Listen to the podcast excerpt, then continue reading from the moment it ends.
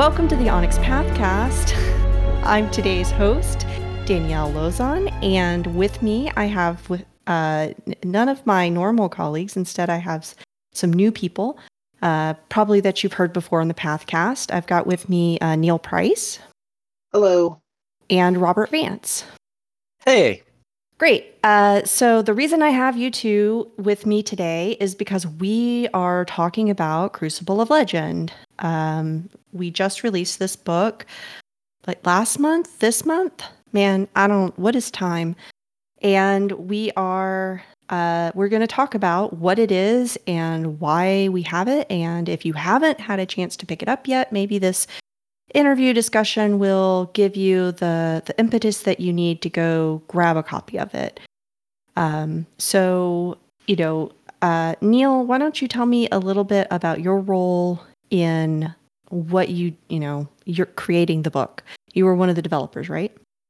Yeah, I was uh, one half of the development team along with Monica Speca, mm-hmm. um, who could not be here today. And Vance is, of course, uh, one half of the uh, line development team along with Eric Minton.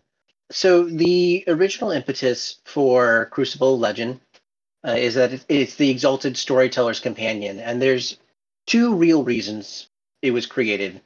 Uh, number one, the Exalted Third Edition core book uh, does not really have a, a storytelling chapter in it. Um, it there was a, a, a sort of reasoning that people would, would sort of come to the game and figure out how to play it through simply making a character and going through it. And there were a number of sort of smaller sidebars all about how to play the game and how to um, use your powers and uh, some of the safety mechanisms in there. But having played other games and having developed a number of lines and having written a number of storytelling chapters myself, there was really a need, I think, in the fan base and among the development team to make a more robust storytelling chapter to really not just teach people how to play a role playing game, uh, but how to teach people how to play Exalted specifically. Mm-hmm. Um, and that was originally the kind of impetus behind it. Um, storytelling companions were also traditionally kind of shipped along with the storyteller screen and first and second edition Exalted, and they were typically fairly small affairs, no more than 30 pages or so, mm-hmm. um, which is only a few a few tens of thousands of words. And that would have sorts of things like here's a smattering of powers of how an antagonist works. Um, exalted core books rather famously typically only have the solar exalted in them as a baseline, but other exalted are in the world, and so are other antagonists. And you want to be able to really flesh out the exalted and their factions and motivations and secrets that they may have. And that's again primarily storyteller oriented you're supposed to take that and you're supposed to uh, create antagonists and you're supposed to use their powers and they're supposed to work differently right yep yeah uh, it, it's never really meant as a replacement for a full fat splat is what we call it uh, a replacement for a full Exalt book. It's meant as a stopgap measure. And of yeah. course, yeah, go ahead. I'm sorry. Oh no, no. I just it this is making me recall back in college I ran um, an Exalted first edition game. Um, and all I had was the core book, and so of course all the players were solars, and all of the antagonists that they ran across were just normal people, because there wasn't really a reason to have them fight other solars which meant that they were just like god stomping on everything. It was really difficult to make a, like a challenging scenario. Yeah. So probably the most challenging antagonists for the exalted are other exalted. Yes. Uh, certainly the most numerous challenging uh, for you know those two sets of, of values so you have the situation where you you needed really a storytelling chapter for core third edition exalted and you had the situation where you needed um, to explain some of what the antagonists and other exalts were doing. Because there wasn't really room to do that in the core book of third edition, um, you had a lot of storytellers, and, and I saw many, many people talking about this over the years, discuss how they knew things were going to change in third edition because things had already changed in the setting baseline of the book. Many many details had changed from first and second edition, but um, they were really reticent to use the write-ups and examples of exalted types that we had in first and second edition because they knew things were going to change and they didn't want to um, they did they didn't want to go across those canonical representations or they were like well things will be much better once these come out.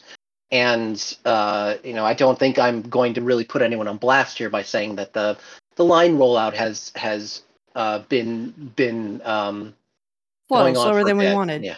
Yeah a little slower th- just a little bit slower than we wanted. I mean um, yeah that's that's that's not that's not putting anyone on blast that's just a truth. Yeah yeah. Um, there there was a global pandemic in the middle of it there yeah Um, Yeah. yeah. Uh, so you had this situation where there were there were years on end where people were sort of waiting for these presentations, um, and no one really wanted to give them a stopgap because it's like, well, these things will roll out, and then they, they did not. And so um, it originally Crucible of Legend was pitched as just a storytelling chapter plus what would typically be in those kind of classic storytelling guides.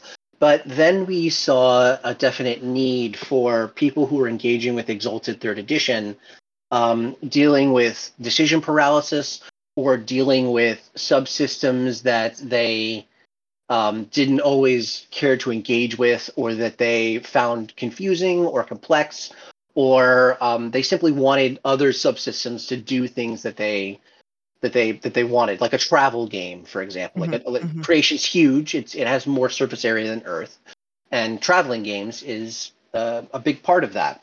Um, you have games like like the One Ring, for example, where travel of the Fellowship is a is a massive mechanical part of the game itself, um, and there's no reason that can't be a small subsystem in Exalted. Um, Exalted has subsystems to spare. So yeah, uh, so the book kind of grew in the conception of it to include alternate subsystems and um, ways of running the game to better tailor it to your players and the experience that they want out of Exalted. Um, I'm sure Vance can talk more about this, but Exalted is really very much a kitchen sink setting. Uh, it Mhm. again massive, more surface area than Earth itself. So uh, there are many, many different styles of game that you can run within Exalted. And we really just wanted to give storytellers the tools to create that kind of game framework for their players that they want to play. Right. So, moving to that concept, uh, Vance, you um, you worked on Crucible, right? Yeah. Um, when you you know, as this kind of grew into not just a not just a how do you run this game, but also like how do you tweak this game? Um, did that help you decide of like you know one of the things we've i know we've been doing one of the goals we've been doing with the the fat splats that have come out is to try to streamline how certain subsystems work especially subsystems that interact with those specific exalt types so did that was that kind of like a proving ground to help you figure those things out Yeah, it sort of was a dry run on alchemicals, infernals, and Getimians where there was nothing on them in the core book. Uh, the mechanics really hadn't been thought through. So Crucible is where we really started fleshing that out in the quick character write-ups. Mhm. Uh, I personally did the infernal one, and that means I got to do the first uh, devil body in the game, which Nice. is infernals have a power where they slough off their human form and take on this divine, monstrous, usually a giant monster shape. Uh, that is their personal manifestation of their true divine identity. And so I just had a lot of fun, both in terms of the visuals with the infernal rowing giant uh, manifesting a bunch of floating arms that tear away her face to reveal a void, uh, and also sort of coming up with the powers that would go with that. There's one that just says, You have infinite guile. And uh, we have never yet done You have infinite X before. So I had a lot of fun with that. Uh, and it also has like some boss fight transformation powers. It gives you like a new health track for your second stage of the fight. Love, Uh, love that. and that was just a real fun thing. And then alchemicals and Getimians, it's also where uh, the writers on those fleshed out ideas like the two mote pools for Mhm. And for alchemical stuff like how they can sort of use evocations almost as charms. Uh, and I think you've seen both of those if you've played Exalted Essence. Yes. Uh, and I think sort of what Exalted Third Edition is going to do is sort of parallel that in its mechanics. And of course, Third Edition is sort of a maximalist system, whereas Essence is not rules light, but lighter. And so with Third Edition, uh, you'll see stuff like the Infernal Devil Bodies will be a more robust subsystem than in Essence, where it's sort of a charm with upgrades. Right. But I think what you've seen before, in essence, is going to be sort of what you see in the future, possibly with different rules. And this is where we really started thinking about that. Right. Right. Yeah, I think it's important to note that Crucible and Essence were sort of developed in tandem. Mhm. Um, and they were they really have a lot of cross pollination between the two of them. Um, you know, Essence is not minimalist, but it definitely is more minimalist than maximalist uh, in terms of that sliding scale. yeah, I feel like Exalted Third Edition is maximalist, and then Exalted Essence is a game. yeah, it's yeah, it's it's really meant uh, to be more of a a, a trad style game um, Mhm. uh, with a few more narrative mechanics and around the Chronicles of Darkness sort of crunch level, or the story maybe a little bit more crunchy than some of the story path games. Yeah. Um, so you know, but that but but but Vance actually raises a really like interesting uh, phrase. Back when third edition was first being teased on the the, the Kickstarter, um, Devil uh, Infernals still had Shintai, uh, is what their devil bodies were called back then, and what they were called in second edition. And uh, the team I know has really wanted to move away from using a lot of terms when those terms are not accurate. Um, you know, it's it's it's it's a, a sort of an exotification of the term. And um, Devil Body was one of those things that we sort of teased out very early in Essence and and Crucible. And um, I, you know, again, this is this is not me putting anyone in blast or being a criticism. I think there's a very reasonable tendency among game designers to sort of not want to pin things down until you absolutely need to, um, and that you know you want to you want to keep tinkering and you want to keep fiddling until it's as perfect as it can be the moment it ships out. And that's a very reasonable design tendency, but it is murder on project management. And it, you know, when you're when you're kind of forecasting things in the future, you have to say, well, okay, we we need something that they can at least use in their game, you know. And I think that was sort of the original psychology between not doing a, a little storyteller's companion uh, in the early Mhm. stages of the game, but it did force a lot of the designers to start really thinking, "Uh, okay, well, what what is the rough framework of how we want these these to be presented? Right. It doesn't lock you in to you know that presentation further down the road, but it at least starts starts the ball rolling. Well, yeah, you know, when you think about something like Exalted that has 10 different Exalt types in third edition, you know, if you don't have a a structured idea, it okay, I'm going to back up and I'm going to compare this to the new uh the new Star Wars trilogy that came out the past couple of years. Um if you have like the start of a story, which I think the Exalted Third Edition book is like, here's the beginning of a story, but we didn't actually storyboard the other 10 books at the same time.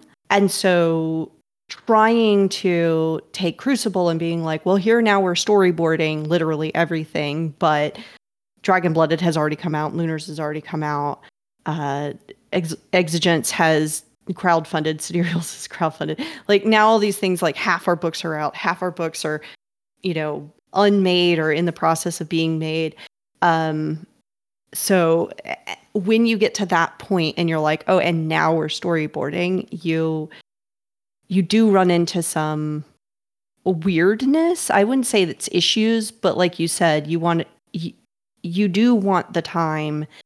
Um, you know, I know a lot of people when we announced that we were going to be doing alchemicals after abyssals, a bunch of people were like, well, traditionally, and by traditionally in second edition, because there weren't infernals in first edition. So there's no actual tradition. It's just what happened last time. Um, infernals came next. Uh, and so we could say, okay, yeah, we'll do infernals next. But I, I think also while we did a lot of the work here in Crucible and then again in Exalted Essence, we do want that time to tinker and play, especially with Infernals, because they had a lot that maybe needs to be tinkered with. Yeah, and Alchemicals comparatively, I think their third edition charm set is going to look a lot more like their second edition charm yeah. set than Infernals. So it gives us some time to, okay, let's get out the one where we basically know how this is going to work before we do the one where basically we know how it's going to work, but we're going to have to put some more effort into it. Right. It, which means, you know, in the way that these processes, for those of you who listen all the time, and this is going to be old hat for you, but for those of you who only listen to our Exalted episodes, hi, welcome. Um, the the way that we do production on these books is, you know, when when the team is working on, you know, like abyssals. Abyssals being worked on actively at the moment, but I've already got the team thinking about and working towards what is alchemicals going to look like. And then once that's moving and you know we go through that, then like what does Getimians look like? What does Infernals look like? We have those conversations while the other books are being worked on for two reasons. One, because we want to let those ideas cook and we don't want to do it while writers are writing. We need to do it before writers are writing. Um, and so, and also developers are doing nothing but sitting on their thumbs while writers are writing. Um, that's not 100% true because our like Vance and Elliot and now like Chaz and some of the other folks who are developing for uh, Exalted are like just back to back books. So while writers are writing, like I think you're like doing art notes for Sidereals right now. Yep. Um, so like it's not 100% true, but the the idea is that you have other things that we could be doing while the authors are working on one book. We could be thinking about another. It's also why we wind up trying to have teams um, you know Neall, you worked on Crucible, but you also worked on the third edition core, and you also worked on Essence. I famously did not work on the third edition core. I thought you started to work on it and then got kicked off. Oh no! Oh no! No. they just they just kicked you out before that even happened. Amazing.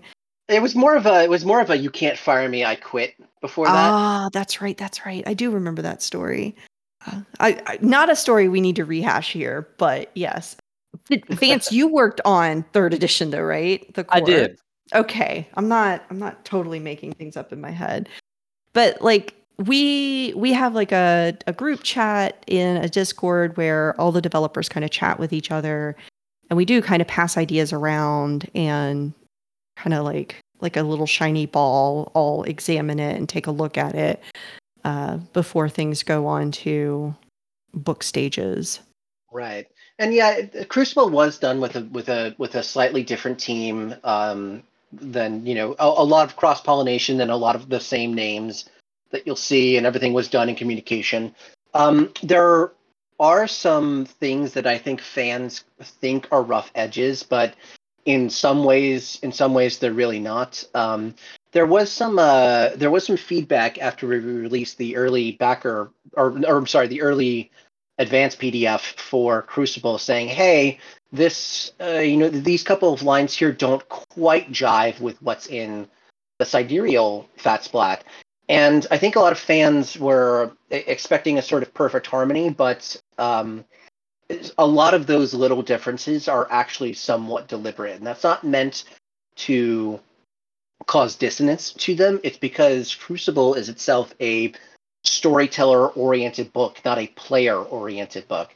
And many of the fat splats, um, I, I, don't know if that's still the term we use for them, but I'm just going to keep yeah, doing it. it is. It's been it's of. been twenty it's been twenty years at this point. I'm I'm not going to stop. Um, you call it whatever you want, Neall. Yeah. Okay. A lot of the fat splats have um, uh, a, a, a very um, a, a, very player oriented tone or more of an objective encyclopedic tone uh, towards the world. And this is Crucible, uh, something else a lot of folks picked up on is that it has a much more breezy, casual tone, speaking directly to the reader. Right. Um, and that's because it, it's a storyteller's book, and um, you don't need to know the the thousands and thousands of words that um, the Sidereal's book says about the relationship between the, the, the gold and bronze factions and the myriad different ways that they you know sometimes cross each other but sometimes work together and sometimes don't. Um, you you know the, the storyteller really needs to know hey there's two big factions. They don't actively try to kill one another but they don't not not try to kill each other once in a while um, and some people were like well but but they don't and it's like no you know if you're just picking up the core book and this that's what you need to know um, right. if you want to know more pick up the larger book um, there was a there, there was an old game design story that was told to me by the writers of the first New World of Darkness book, and I'll I'll recount it here. Um, and I, I told it once or twice on the podcast before, but essentially, uh, people who played the old World of Darkness um, back back before 2004, uh, there was a sort of mechanical um, way of doing things. You had a nature and demeanor, and mm-hmm. you regained willpower through your nature. Um, but mm-hmm it was never really a constant design. Some natures were like regain willpower on a day that ends in Y, and another one was like regain a point of willpower when you fight God. Um, yeah. And, and win. And it's like, okay, one of these is going to happen a lot more often than the other. And I mean, I fight God every yeah. day that ends in Y. Yeah. um, so you're just you're just churning out willpower. You're just a willpower machine. Um, yeah. But you know, but but uh, willpower was a precious resource in Old World Darkness. But in New World Darkness system, you were meant to spend willpower constantly, and you were meant to chase after your your virtue and vice, is what they were called back then, uh, to regenerate willpower. Um, but everyone coming from the old system still kind of thought it worked one way and didn't interact with the system that way, and there was a lot of mm-hmm. dissonance. And one of the writers looked at me and he said, "You know, if we just put a sidebar in there." um, speaking directly to the reader, being like, "Hey, this is this is the core gameplay loop. This is what you were supposed to be doing." Um, then a lot of people would have just gotten it because you're speaking directly to them. And so the advice I took from that was was when you're when you're writing a storytelling chapter or you're talking about how the game is supposed to be played, don't be afraid to just say directly to them, "This is how you're supposed to play the game." You don't have to play it that way, but this is how we designed it to work.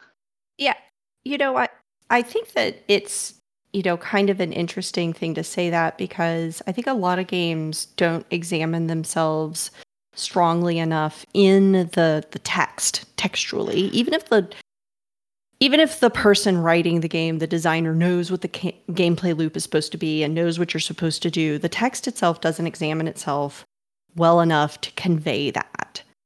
And i think that's a i think that's a thing that a lot of games they have an assumption that like oh well the mechanics will explain what the core game play loop is or the you know people will pick it up. As they play through it it will you know it will emerge through naturally through play where if you were just upfront in the introduction be like hey this is what this game is and this is what you do and this is how the like this is what you're supposed to be doing this is the loop then like no one misses it. right. Uh, Exalted itself has has always, since first edition, sort of been a, a prime example of this sort of thing.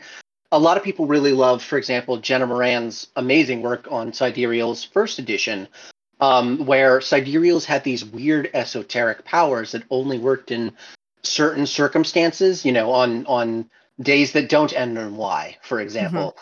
Um, and so um, you the, the core gameplay loop of Sidereal is to to be very you know reduct- reductivist about the whole thing it was to play these sort of special agents of heaven who had to engineer things into esoteric circumstances and engineer events so that they could hit their super powerful button and hit their super powerful uh, powers and, and, and work uh, work their magic as it were. Um, it, it, that was the core gameplay loop, and that wasn't written anywhere. It was just sort of emergent property, and it's really well done. But um, you can't always rely on that kind of emergent property to to emerge without directly saying it to someone. Um, and I think, you know, again, the third edition core book was written with that kind of intention, and it didn't land quite as well. And I'm not even sure it landed very well in first edition Sidereals because many, many people for many years were like, how do I play this game? And it's like, well, yeah, I how. mean, it, right. Uh, you know, and I think Vance can talk, speak to this a little bit where it's like, if you don't, I'm not not going to say bad things about our fans because I love our fans, but sometimes when you read a thing, you have a way you think it works. And if it doesn't explicitly say, no, this is how it works, then the thing that you have conveyed to the reader is is whatever they interpret it as. Yeah, all the time with the feedback we see on Kickstarter manuscripts, one of the things I spend a lot of time revising is okay, I wrote this. I did not write it clearly, and people are sort of uh, not sure how to use it.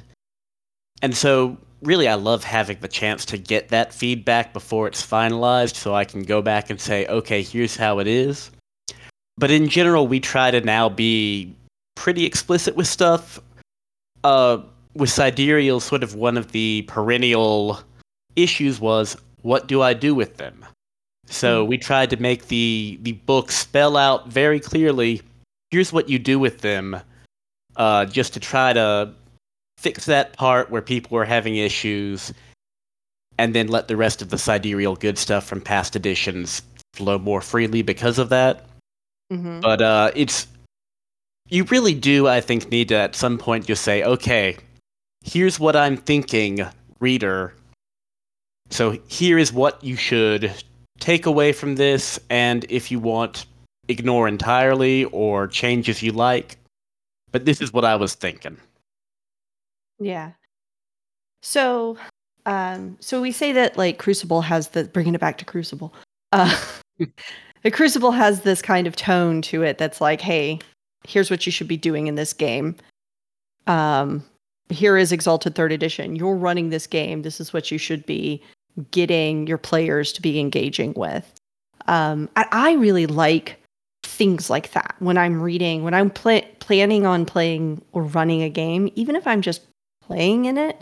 I really like reading storytelling chapters or, you know, how do you run the game chapters because often the game does kind of take off that mask of like, ooh, here's a game about being a you know, a, a godlike being in a world where everything's kind of sort of broken and you're trying to fix things. And instead, it's like, okay, here's what the game is and here's what you should be getting your players to do. And when I am a player, I want to know that information. Um, so, you know, even if you, for Crucible, even if you're not planning on running a game of Exalted Third Edition, I think that this book has a lot of valuable information because I think it demysticizes some of the Exalted Third Edition uh, like gameplay. Would you would you agree yeah. with that? And I think uh, there's a whole chapter of alternate rules, optional rules, rules tweaks. And I think that's really not just a storyteller thing, but a whole playgroup thing. Uh, there's a lot of ideas where it's one player might say, "Hey, I think it'd be cool if we use this rule," and that's just something the group can talk about and decide on. Uh, Exalted does sort of follow the traditional hierarchical storyteller is the boss model, but in terms of actually playing the game, and I think some of the advice in the book, you got to remember that it's a group activity the storyteller is a player too. And so it's not just a strict division, it's a collaborative exercise between storyteller and players. And that's why I think a lot of the storyteller oriented stuff here is also going to be valuable to players.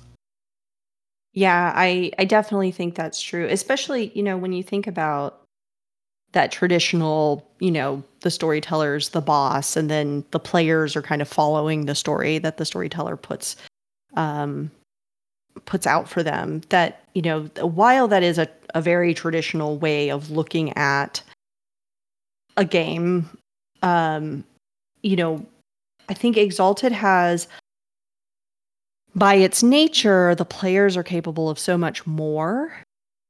And if they are interested in a, a story going in a direction, they can just kind of direct the story that way. Um, so having some collaboration between players and the storyteller really kind of helps make sure that your game stays on track. Um, because there's like there honestly in my opinion there's nothing worse than coming up with an interesting scene or scenario and then having your players either completely bounce off of it because that's not what they're interested in. So, like, why are you even doing this thing? Or have them just break it like in half over their knee, throw it on the ground, and be like, well, what next? I think communication is just essential. Mm-hmm. And hopefully, uh, one of the takeaways from Crucible is doing that uh, it talks about stuff like session zero and safety mm-hmm. rules, which is a good way to sort of get the conversation rolling. Yep. And hopefully that improves y'all's games. Yeah. And uh, the storytelling cha- storytelling chapters for Exalted have always um, really done this uh, in certain ways. I, um, you know, for to, to to greater and lesser levels of success. I think uh, there was a very um, there, there's a, a, line in one of the abyssal storytelling chapters that really sticks with me, and you know, saying how Death Lords are millennia old ghosts uh, with intelligence eight, but you, the storyteller, are not. So if a player comes up with a clever plan, uh, don't be afraid to take ten minutes to think about something and think about a response. Um, right. And just that kind of direct to them advice, I think, is incredibly useful. And it gives players and storytellers permission to engage with the game world in a way that they still feel is fair because it's written down in the book. And like I said, uh, for better or worse, a lot of players and storytellers are really reticent to put something in the game that isn't written down in a book somewhere because they don't want to contradict the book or they don't want to contradict something that may be written in the future and that's part of the reason why why the the game was so constrained and people were afraid to put really cool stuff like Getimians and Infernals and Alchemicals in their games.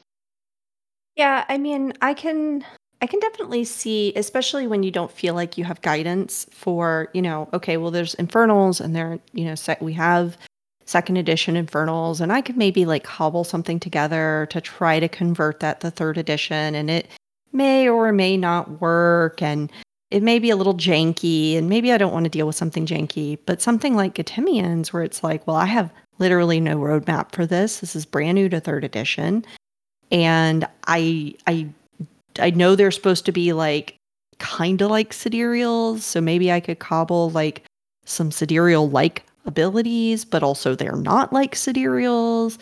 They're something completely different. And so I would, you know, especially if I'm not a person who's a good at, you know, making up my own rules wholesale, being able to say, like, well, how does a Getimian work? Well, I mean, I guess they just do a thing.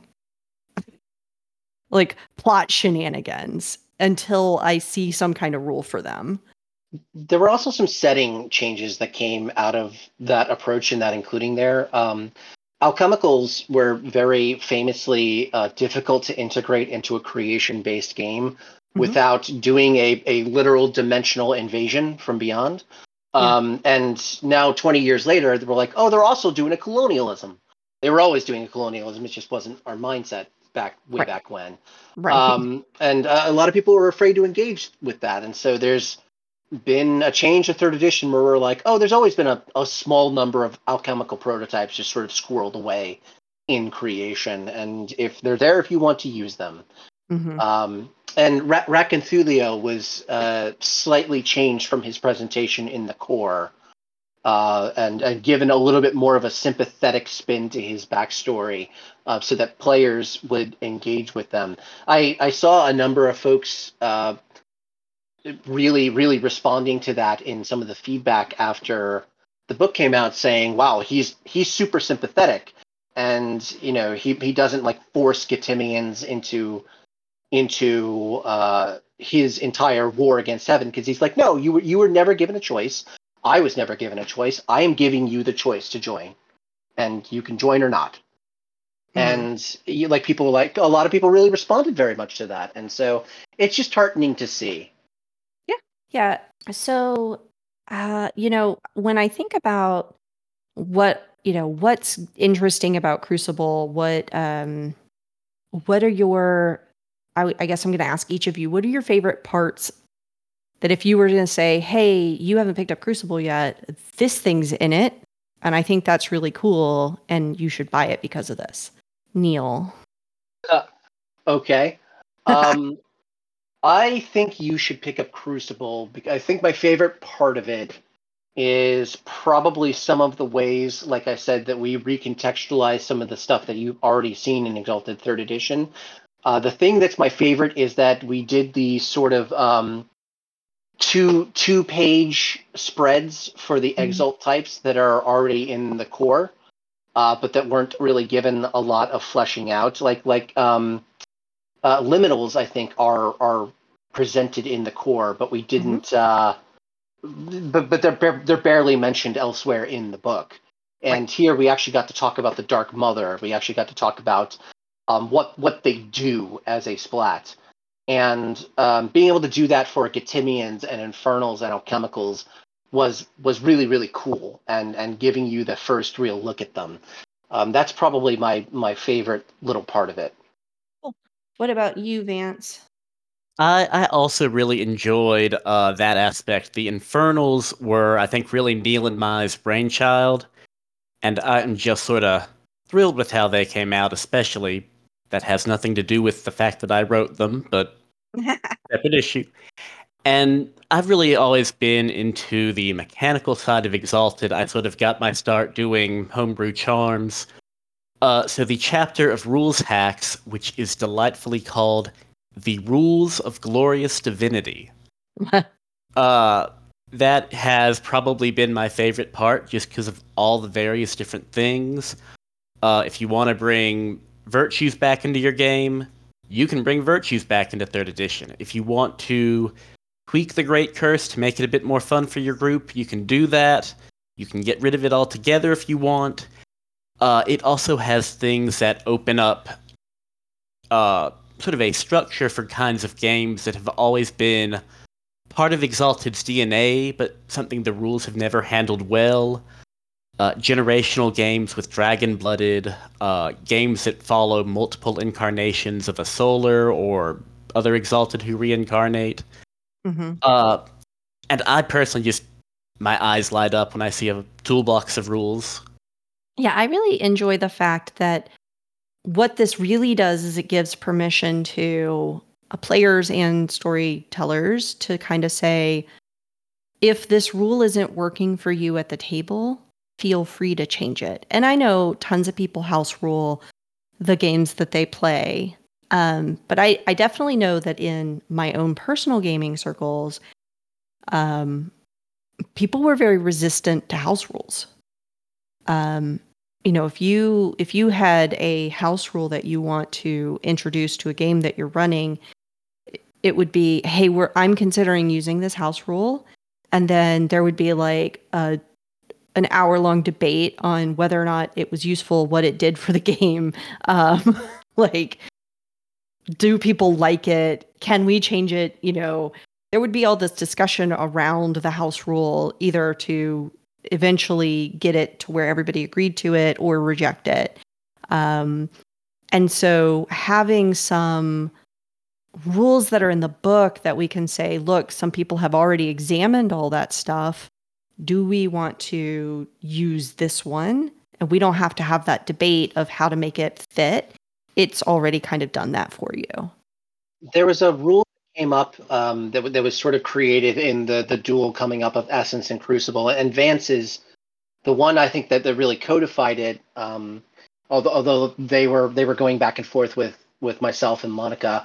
But um, the the concept of death on the line, um, mm-hmm. Which is, and I know a lot of a lot of games have done something similar, like like Tenra Bansho Zero and and a few others. But um, the exalted variant that's in essence is essentially um, at the start of a combat. Uh, if you and the storyteller agree that death is on the line for for this this combat, um, then death becomes a narrative option for your characters uh, and you gain a bunch of bonuses in the fight. But the storyteller characters are also agreeing to this as well, because mm-hmm. again, as Vance said, the storyteller is another player themselves, and so the the storyteller characters also get those bonuses. So suddenly becomes this much more high octane, you know, pitched pitched battle. Um, mm-hmm. I was I'm I'm playing in an Essence game right now, and I'm playing with a storyteller who's been one of my exalted storytellers for the last 20 years he and I went back and forth, basically running the game, and uh, we we narrated the combat where where one of his characters was killed with a decisive attack, and after the game, he did the sort of traditional lament of, "Oh, you know, you you you killed them. I, I was planning on them being a, a, a, a an arc long antagonist, or you know, possibly a recurring antagonist, and you killed them when I met when, when you met them." And I was like, "Well, why didn't you?" just say, "Hey, death is not on the line for this battle." And he was like, "Well, what do you mean?" And I'm like, "Well, by by doing that, you're you're giving yourself narrative permission to to pull a a you know BS fiat escape for for the bad guy. Like you're narratively saying, no, no, you know, death's not on the line here. Um, and so the players, you know, the the the we the players did not engage in that, and you didn't put it on the table either and it just had not occurred to him even though it was in the book because it you know a lot of other games don't do that that he could just not have his bad guy killed and not have it be a bs bs storyteller fiat. Right. Yeah and i think that you know that's that's one of the things that you know we we forget about as players is you know we want to we have been i guess poisoned i'm gonna i'm gonna say into like we kill the bad guys but we don't die. And you know having the same thing happen to the bad guys that happens to the player characters you know you knock them out you you know you're stopping a bad guy from doing a thing you knock them out. And you know the assumption is is that you've caught them and maybe they they get carted away to prison or uh et cetera, et cetera. Um, so, yeah. Yeah, and the narratives that Exalted sort of draws from as inspiration, it's usually not just kill them all. Uh, occasionally, you're going to have Achilles just dragging Hector's corpse around on his chariot. Uh, but I think more often a fight is usually going to end in one side defeated but not dead. But the, the rules of Exalted have very often made it difficult to emulate that kind of narrative without deliberately making a choice. Okay, I'm going to set aside the rules and how they work and sort of change that. And I think just sort of having it as no, you don't have to set aside the rules, the rules handle that situation, hopefully helps make those kind of narratives a bit easier to tell. Absolutely. Yeah, absolutely. Yeah, so other questions about Crucible. Uh, Vance, I know you, we talked a little bit about how, you know, we did some workshopping of, I said we as if I had any involvement in this, which I did not. But you did some workshopping of the stuff we haven't seen yet in Fat Splats.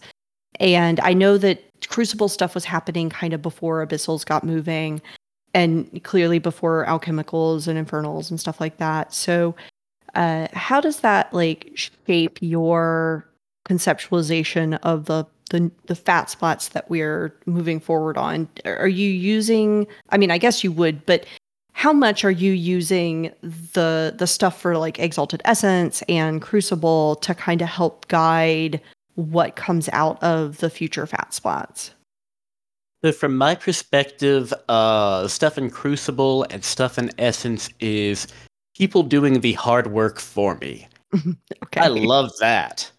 Um, so like when doing Abyssal's charms, I was drawing inspiration both from stuff that was in 2E. I think they had some really killer stuff there. Mhm. Uh, but also some of the totally new stuff that was in their Essence charm set for the first time. Uh, I think Crucible is where for Abyssals we nailed down the concept of the chivalry of death. Mhm. It is mentioned in the core book, but it there is not really uh, a fleshed out thing. It is part of their cool gothic mystique, but there's not really a how would you do this in play. And Mhm. so we sort of nailed it down here. Uh, and then as we were doing Abyssals, we refine it more. And ultimately, I think the timeline uh, aligned so that we were able to then take the Crucible stuff on the Chivalry of Death and tweak it just slightly to incorporate some of the refinements from Abyssals, which I thought was very neat. Alchemicals have some stuff going forward that's like, okay, they can play with evocations in a way that no other exalt type can. They can almost socket them like they were charms. And so I sort of sat down, thought, hey, what does that look like mechanically? Mhm. And then I figured out what that looks like mechanically. uh, Yeah. So it's just uh, a very good springboard that has helped me really going forward, not just in Abyssals, but really everything to come. Yeah, great Va- Uh, Vance is being very kind. The way that actually happened was Vance is like, please don't put that in there. And I said, I'm gonna put this in here, Vance. And Vance is like, great, now I have to deal with it. Neall enjoys mischief. i mean don't we all a little bit That is very true. Well, it's already in print, so figure, too, figure it out. too late suckers. Yeah i mean uh i have uh i have determined that uh i i have this kind of ability as the uh exalted in-house developer that i could go into text and just kind of tweak things if i wanted to. Not that i would do that thing um but i do want to like sneak in some kind of like reference to something and then Vance be like, D, why did you do that? I'd be like, it's in print already, motherfucker. You don't have to sneak that in. I, I mean, certain things. Like, I, I think if, if those of you who are in the Exalted Fan Discord, I my current Discord handle there is old magmatits. And this is because I named a character in the Exalted Essence examples the molten expression of love. and I'm pretty sure that's an abyssal that I that I named that. And somehow that molten expression of love made it to print. Well, now we just have to have that in Abyssals. It- so y'all don't have it yet. So I got to go in and I got to add some molten expression of love. If, if you cut out the definitive article, it could very easily be an alchemical name. It could be, but I think I wanted something absolutely absurd for an abyssal. Yeah, well then, well then that's a title. I this is this is a particular bugbear of mine. I I've heard that this bugbear exists. Every every every other exalted designer is incredibly exhausted with me saying this, so I I Uh, won't. I I have point. I have a giant sword of bugbear slaying. So watch out. just just get it right on the character sheet. That's all I ask. I will try to remember that. N- Neall will personally show up at your house and check every single one of your abyssal characters to make sure there's a definitive article and that they are named with a title and not and not some worldly name that they've thrown I- into the abyss. I, I, I joke I, I, I joke and I and I think a lot of people think that I am actually much more uh, ironclad about this than I am. Uh, it, it's not. It's just you know it doesn't have to have a definitive article. There's plenty of great titles that that don't. It's just a slight reminder that you you no longer have a name. You have you have uh, cast it cast it away. uh, in favor of a title, and I think people.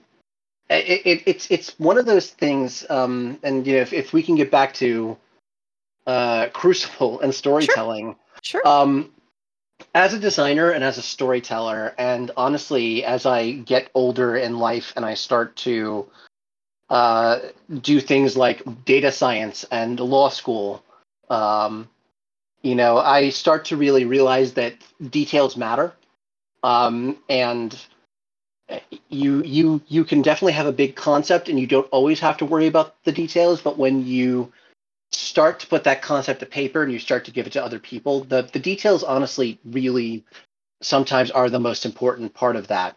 And so just a constant gentle reminder of you, you know, someone's like, "Oh, my Abyssal's name is," that you do not have a name. You you have thrown your name away. If you claim a name, a terrible curse will come down upon you. Or something like that. I'm not exactly sure how the mechanics are. You can see that in the Abyssal Kickstarter, uh, hopefully coming up soon um, but something to that degree. But but but just that gentle gentle like you you don't actually have a name. You have a title. It's one of those things that it's a, it's a detail, but the details do matter um, because they reinforce the whole when you put enough of them together. Sure. I mean, it it is and it isn't, right? Because like uh the the concept of I've cast a name and I and I just have a title is is can be very important to the story of an abyssals, but I would not say it's the entire story of the abyssals. So like it Oh, is a no, small no. detail that can be important, but also if you don't care about it, you're not ruining your game of abyssals. I see it sort of as the Abyssals have this archetypal, broody vampire anti-hero thing. You don't have to play a broody vampire anti-hero, but if you do, the game gives you a lot of stuff like you've forsaken your name, you have sworn to murder the world, all this big, dark, portentous stuff that gives you so much to brood over. Mm-hmm. So you're never going to find yourself like, dang, my life is just going great. I do not feel like I am living the brooding vampire lifestyle. Right. Yeah. I mean, not having a name is just one more Lego piece that you're stepping on in the vast array of terrible things going on with you. Yeah. Right. But then if you want to play someone like uh, the Abyssal Clown, whose name I'm forgetting, who is all about a sort of almost uh, Mardi Gras style revelry with her zombie circus, totally valid. Sure. Yeah. The the something fool in red. I think. I was gonna. I. I'm so Baldur's Gate three poisoned right now. I was going to be. Is it Drippy the clown? Yeah. Just. Uh, that's the Droopy the clown, Danielle. Oh, okay. Okay. it's a title bestowed upon them. But yeah, it you know the to to that point, it's it's one of those things that reinforces the whole. If you you don't have to do any of that if you don't want to. You can you can reclaim your name. It could be a story. You can not even be a story. It can just be a thing, um, and that's fine. Uh, that's that's that's totally the way you want to run your game. Um, it's just one you know again one of those sort of details that contributes to the whole, but it's not an all important yes or no thing. yeah. If I- you want to, if you want to play an abyssal who doesn't engage with like death stuff at all, it um, I'm like okay, okay may, may, maybe that is a little bit of a deal breaker, but um, you know, yeah. I mean, you're you're practically lords of the underworld. You you you need some you need some death interaction going on. I've- I have I have had some people to to reference safety mechanisms again. I've had some people like be like I I have a bit of a blood phobia, but but can I still play vampire? And I've seen storytellers be like, "Sure." And I'm like, "You really? Like, okay, I guess I guess you technically can." But I think you are I think you're missing a thing. You can just not Yeah. mention blood, I guess. Or or or just not mention it in like de- detail? I don't know. Like I, I feel like there's a lot of there's a lot of heavy lifting on everyone around you if you have that kind of fear and maybe you should play something else. Yeah. That- that's also like That- there's also always always, option. the option to just play something else. I, I'd like to play an abyssal who wears bright colors and has a name and doesn't have an evil ghost feudal lord and doesn't deal with ghosts and doesn't want to murder the world and yes And it's Yeah. like, dude, okay, maybe that that's fine, but Yeah, maybe something's a little more suited to you, like like Yeah. these exigents here. sure. Uh, yeah, I mean, yeah, absolutely. And I think that's a kind of I love exigents so much, and that's just a, a whole other conversation we'll have later at some point. Um, where it's like, oh, I want to play something kind of like uh broody and dark, but not having to deal with death. Let me just find some cool, like mopey exigent to be. Yeah, they're they're the best uh, idea in third edition, I think. Yeah. Uh, which we will eventually have uh, conversations about exigents where I'll, I'll when it's closer to coming out, we'll we'll do an episode about it. So something to look forward to. Uh, anyway, um, we are running out of time. So, uh, any last thoughts that you would like to convey about Crucible of Legend? Uh, this is my uh, last Exalted book and my last development project for Onyx Path Publishing for the for the foreseen future. Um, thanks everyone for being a fan. Thanks everyone for all the kind words you said about this book and all of my books over the years. Thank you to all of my co-writers and co-developers and those who developed me and those who I've developed uh, for for putting up with my my stuff. And thanks to uh, both you and Vance D uh, for being a friend for so many years. Oh, that was very sweet. Now I'm all stiffly. Uh, Vance. I can't follow that up. All right. Well, Sucker. Uh, Crucible of Legends. It's worth your while. uh, cool. The cure, the cure for the common exalted. Yeah. You Uh, can see why I'm not a radio personality. Right. uh, so, if people would like to uh, talk with you, Vance, at all about Crucible of Legend or storytelling in Exalted Third Edition, uh, where would they find you online? I am uh I mostly talk about Exalted on either the Onyx Path Discord or the Exalted Fan Discord. I've not been around for a while because life has been hectic, but uh if you're gonna talk to me, that's probably where it's gonna be. Yeah. Uh, and then, Neall, do you want people to try to talk to you? This is your final kind of hurrah. Do you do? Would you like? Uh, do you engage in online spaces, or do you want to just tell people to like, I am retiring. Please do not do not trouble this old wizened grad student.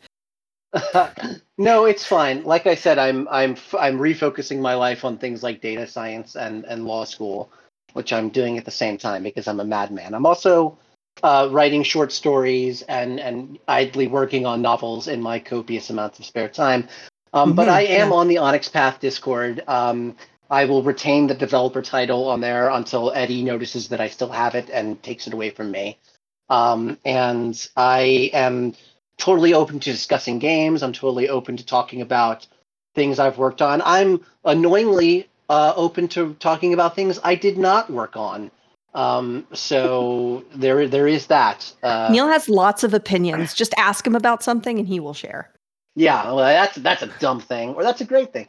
Um, mostly the former. Um, and since Monica Wow. is since Monica is not here, uh, I will uh, say she is in both the um, uh, Onyx Path Discord and the Exalted Fan Discord, and she has a bonus another podcast called Bonus Experience, Mhm. uh, where she talks about game design. You should all go check that out.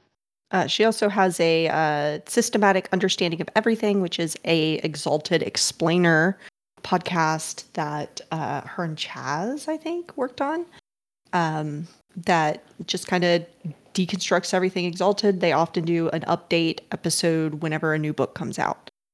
yeah, Um, if if you're curious about any parts of Exalted, that's a great place to just look up a specific topic and Mhm. have someone explain it to you for an hour. Mm-hmm. Yep. Uh, and then if you want to get in touch with me, why would you? Um, I am also on the Onyx Path Discord, and you can find me there. Uh, otherwise, I think this is great. Uh, I have a thing I'm supposed to say. Oh, yes. As always, many worlds, one podcast.